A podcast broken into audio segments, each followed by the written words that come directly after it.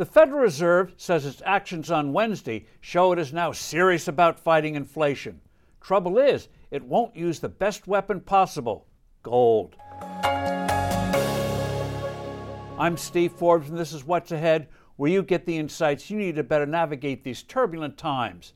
To no one's surprise, the Federal Reserve raised its benchmark interest rate by one half of 1%. It also said it would start selling bonds from its bloated portfolio to remove some of the excessive, unnecessary money it was creating until recently, money that helped fuel the inflation afflicting us today. But our central bank wouldn't even consider unleashing the most formidable, reliable, time tested tool to keep the dollar stable in value a gold standard.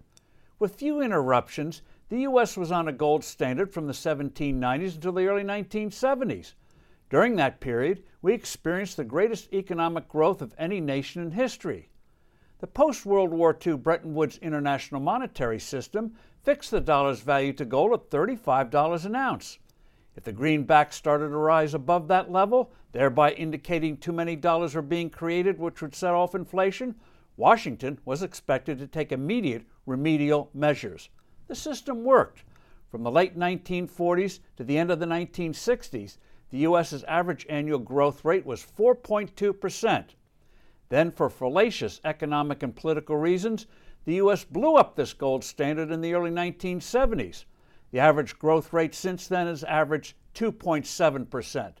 That doesn't sound like much, but that lower growth, compounded over 50 years, has been devastating. If we had maintained our historic rate of expansion, America's median household income, now about $67,000, would be 100,000 to $110,000. Ponder that Imagine having an extra $40,000 of income. An economy works best when the currency is stable in value. It stands to reason. Investing long term is risky, but you get less of this productive activity when the dollars you get paid back will likely have lost value. Your real gain, if there is one, is much smaller.